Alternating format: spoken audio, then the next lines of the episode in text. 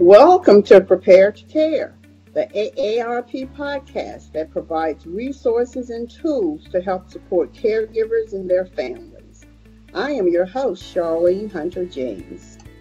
While we are learning a lot about COVID 19 and how it affects humans, many pet owners are wondering what it will do to their pet friends. Will this virus affect their health too, or are they immune? In this episode of our Prepare to Care podcast, we will talk with Dr. Karen Wu. She is a zoonosis veterinarian for the Veterinary Public Health Division in Harris County Animal Shelter. She joins us with more information regarding your pets and COVID 19. Coming up on Prepare to Care. Dr. Wu, thank you for joining us. Tell thank me. Thank you so much for having me. Can pets or other animals become infected with COVID 19?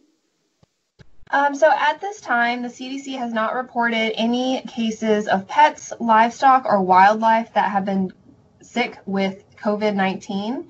Um, pets do have other types of coronavirus that can make them sick, like canine and feline coronaviruses. However, these coronaviruses do not infect people. Um, they are still conducting further studies to better understand if and how animals can be affected with COVID 19. Um, there has also been some speculation that COVID 19 originated from an animal. However, um, currently experts do not know the exact source of the current outbreak. So, can pets, all pets, be carriers of the disease? Um, so, currently, there's no reason to think that any animals may be the source of an infection. Uh, we are most concerned about person to person spread at this time. Um, and this also includes imported animal and animal products, which are not at risk um, for spreading the COVID 19. Um, and the USDA is a great resource for that information. How to be prepared as a pet owner? What must a pet owner do? Um, so we always highly encourage all pet owners to have an emergency plan for their pets, no matter what the circumstances may be. For example, hurricanes or any natural disasters.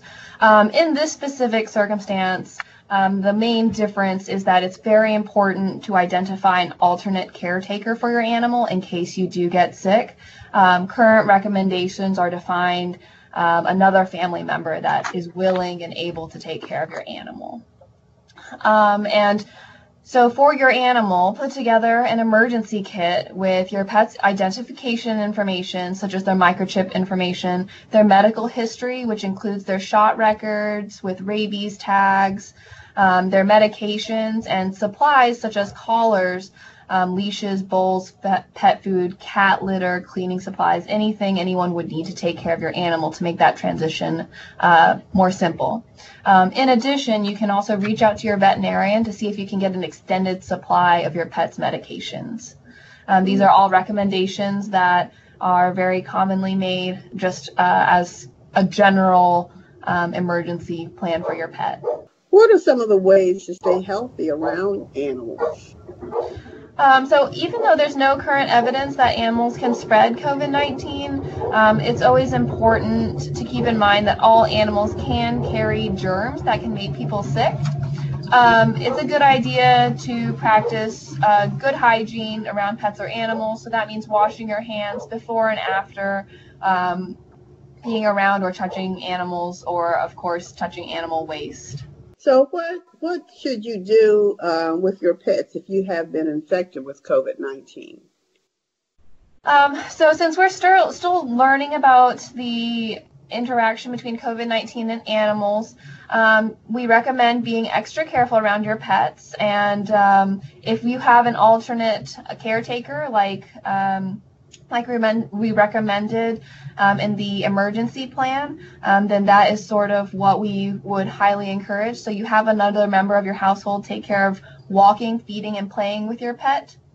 Um, if you don't have anyone that can help you care for your pet, then wear a face mask and do not share food, kiss, or hug your pets. And also remember to wash your hands before and after any contact with your pet.